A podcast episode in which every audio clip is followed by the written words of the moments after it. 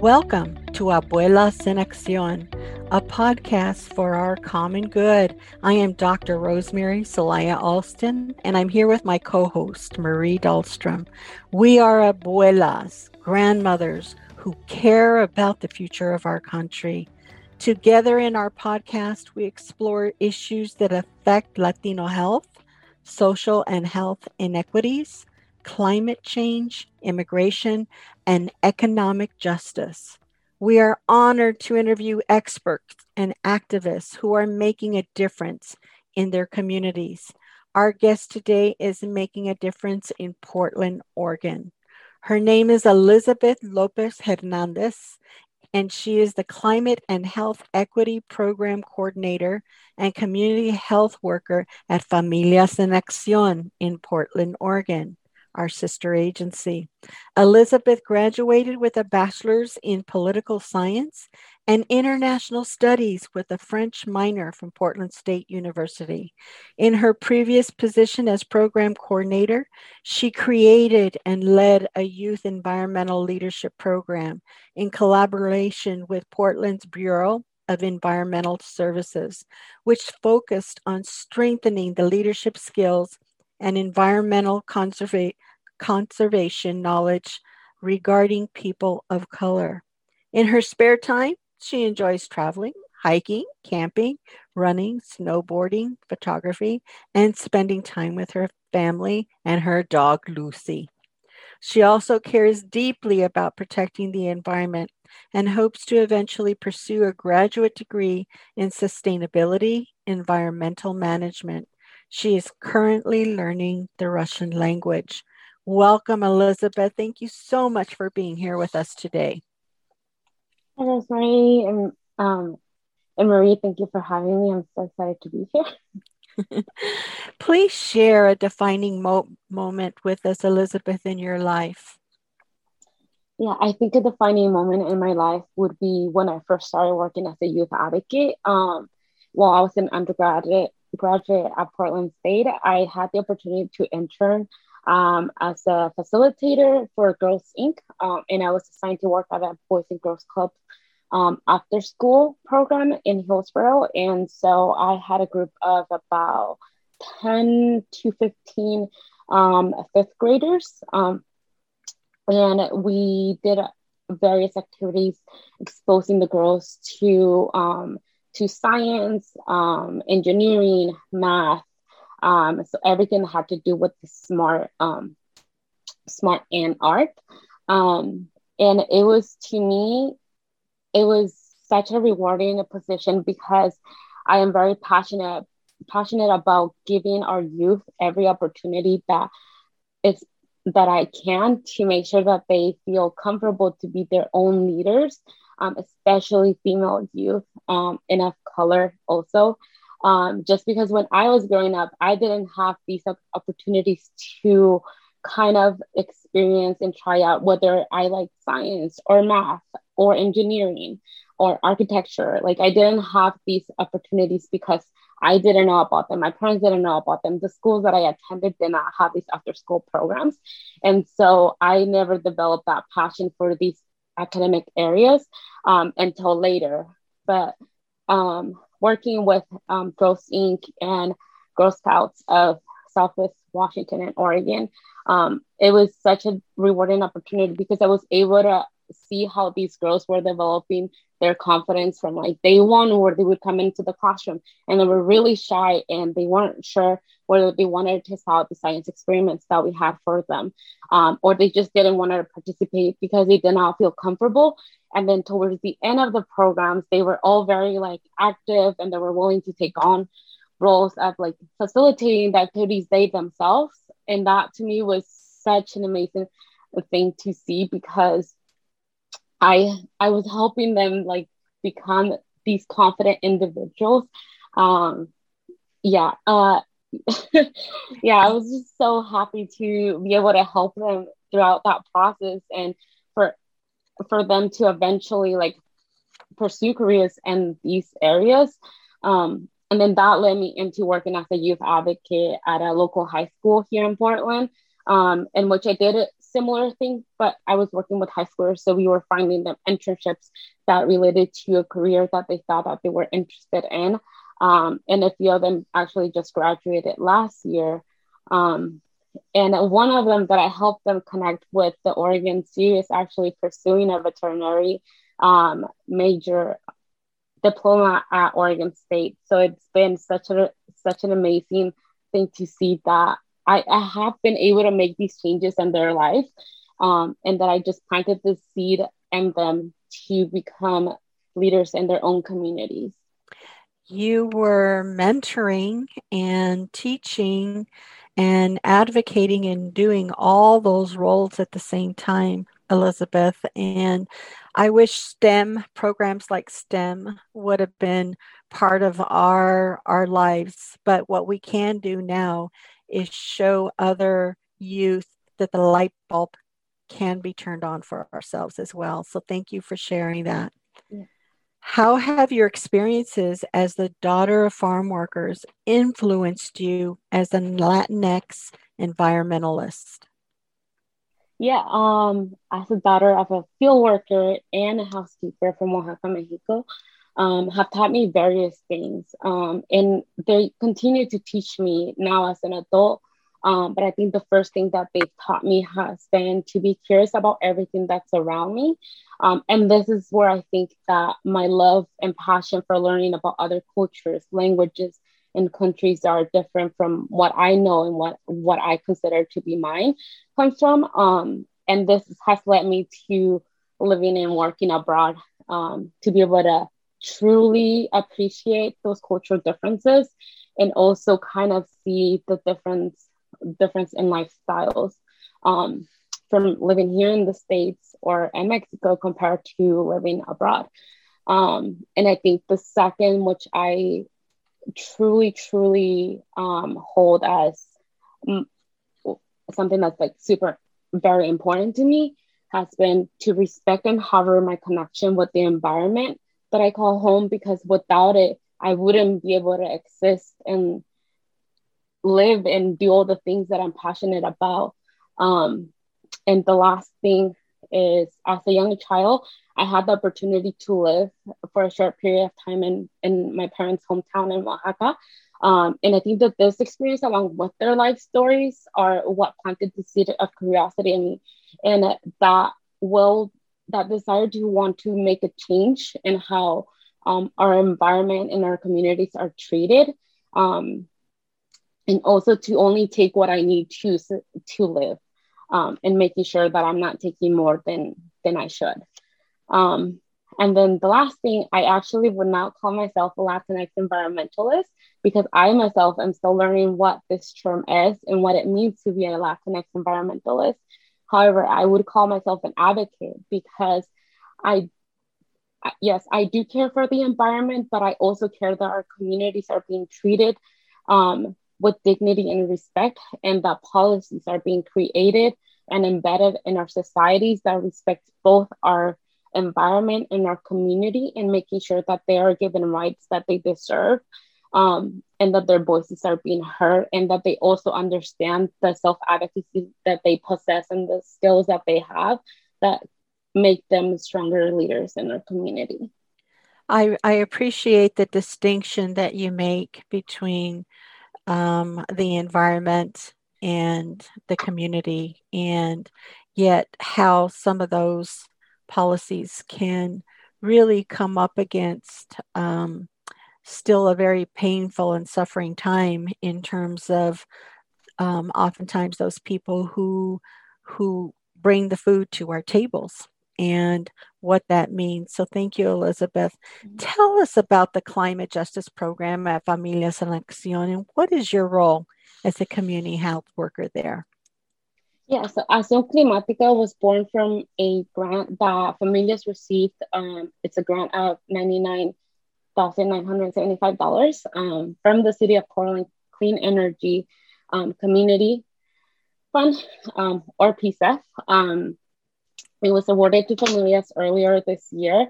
Um, in our Acción Climática bills from the community, uh, our Acción Climática is built on the values of community resilience, um, including physical, physical, spiritual, mental well-being, and understanding uh, understanding resilience as more than bouncing back from adversity, but resources like determination, self-worth, and kindness. Um, our Acción initiative follows the pillars of culture and identity, family resilience, and well-being and access to food and ensuring that our Latinx, Latino, and Latina community is being included in decisions and re- when it comes to land usage, um, and food and land sovereignty, um, advocacy, and community engagement. Uh, my role in Acción Climática is uh, that of the program coordinator. So I am supporting and planning, um, researching, and facilitating public engagement activities for the Lat- Lat- Latinx, Latino, and Latina communities.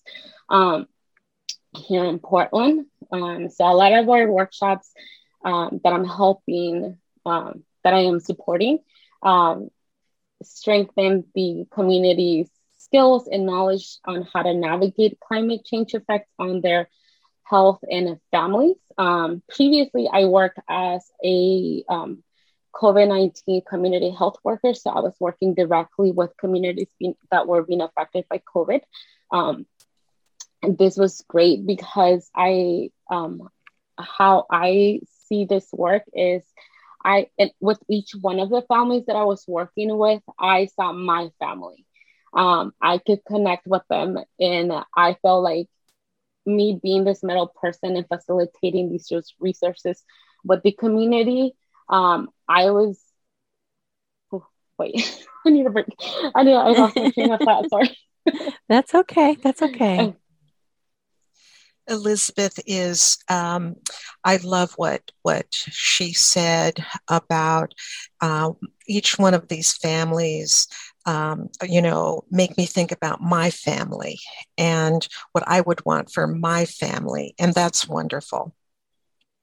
So you really have tied in a lot of different kinds of things into your different roles and um, have explained the grant a little bit to us. And so we really um, appreciate knowing that um, different um, communities are involved in looking at this in a deeper and broader way.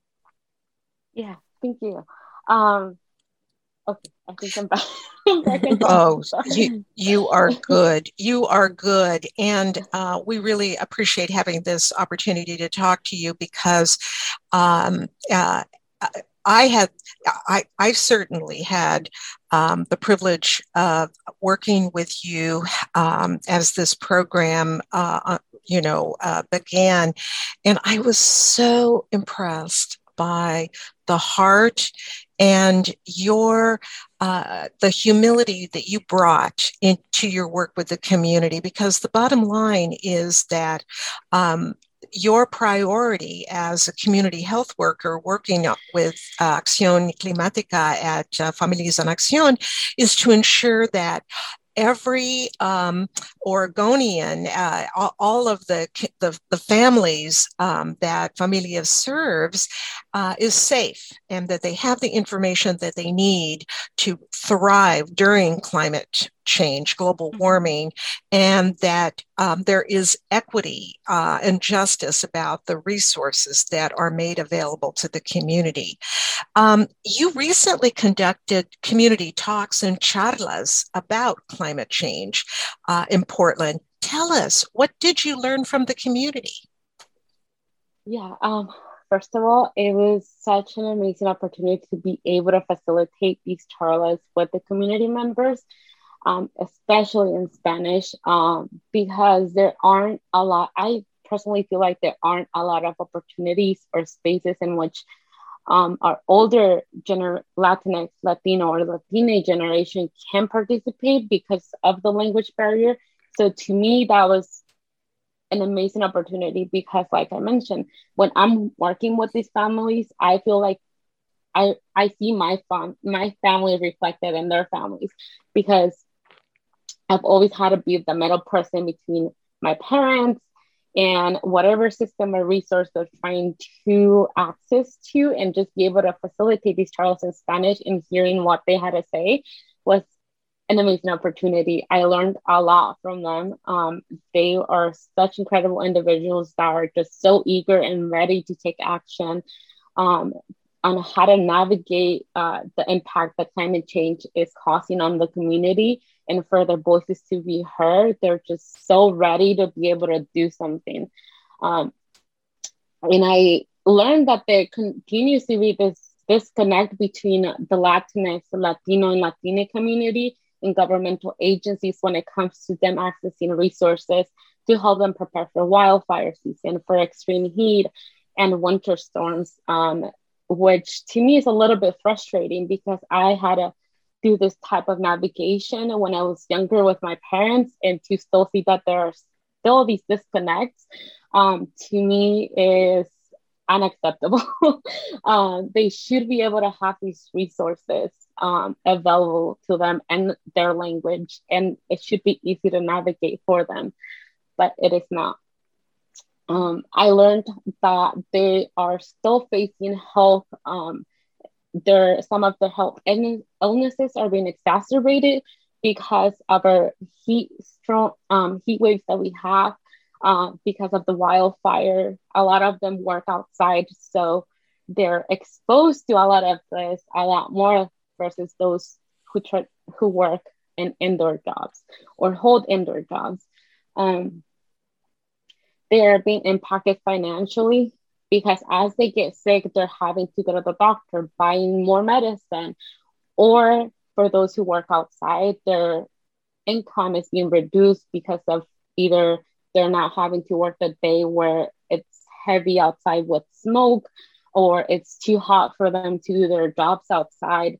Um, so their income is being reduced, meaning that they're not able to bring um, the income that they normally do to their homes. They're not able to purchase the things that they need for their families.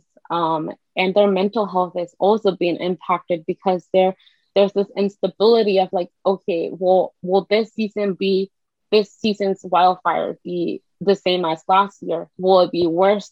Will I be able to afford and pay my rent at the end of the month? and still feed my children? Will I even have a home to live in by the end of the season? So that they're just being impacted, and I there's just so much that the the the governmental agencies can do because they have the power, um, but they're just not being listened to. So, so Elizabeth, so um, this uh, these charlas and uh, the plan that's being developed for, for um, by familias for the city of Portland will be extremely important because uh, so much of the time uh, uh, policymakers are not uh, understanding um, for whatever reason are not uh, understanding um, uh, the issues and the barriers faced by our most vulnerable community members. And you learned a lot as you just shared um, that for uh, community members who um, uh, uh, work outdoors or even work in the hospitality industry mm-hmm. that was impacted um, by the extreme heat, by um, uh, wildfires, and of course COVID. They community members then lose money, uh, lose um, uh, income, and, um, and and and it puts a stress on the family and their mental health. Uh, we know that COVID had a devastating impact on mm-hmm. families. And so families who are already uh, suffering from the impact of COVID, then it you you add to it uh, global warming, climate change. So um, this is really really important for for uh, policymakers. It is. It's really important, um, and this is why I I feel like there should be more spaces in which our community should be able to voice these experiences. Um, because yes, they're facing all of these challenges, but they're still maintaining such a positive outlook on life.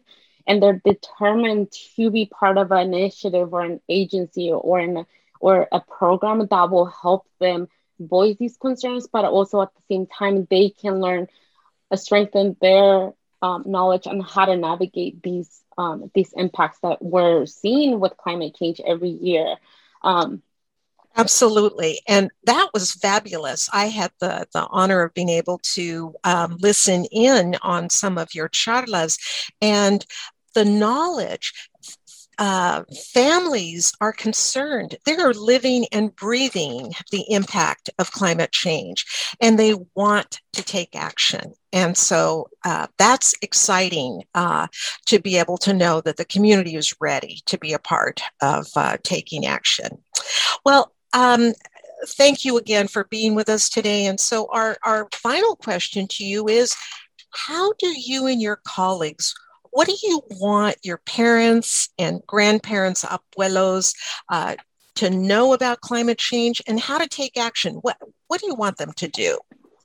Yeah, I think one of the main ways in which our parents and abuelos can take action on climate change is speaking up and connecting with organizations that will help them, that will help make their voices um, louder and heard by governmental agencies that have the power to implement those policies that will help create the necessary changes in their work environments and everyday life in which they are less prone to be negatively affected by climate change and or create activities in which they can strengthen their skills in navigation and navigating the impacts of climate change on them as a community. Um, but I also think that another way that they can um, take action is simply sharing their wisdom on life um, with the younger generation because our respect and appreciation for our environment are intertwined with our everyday um, uh, and perspectives on life.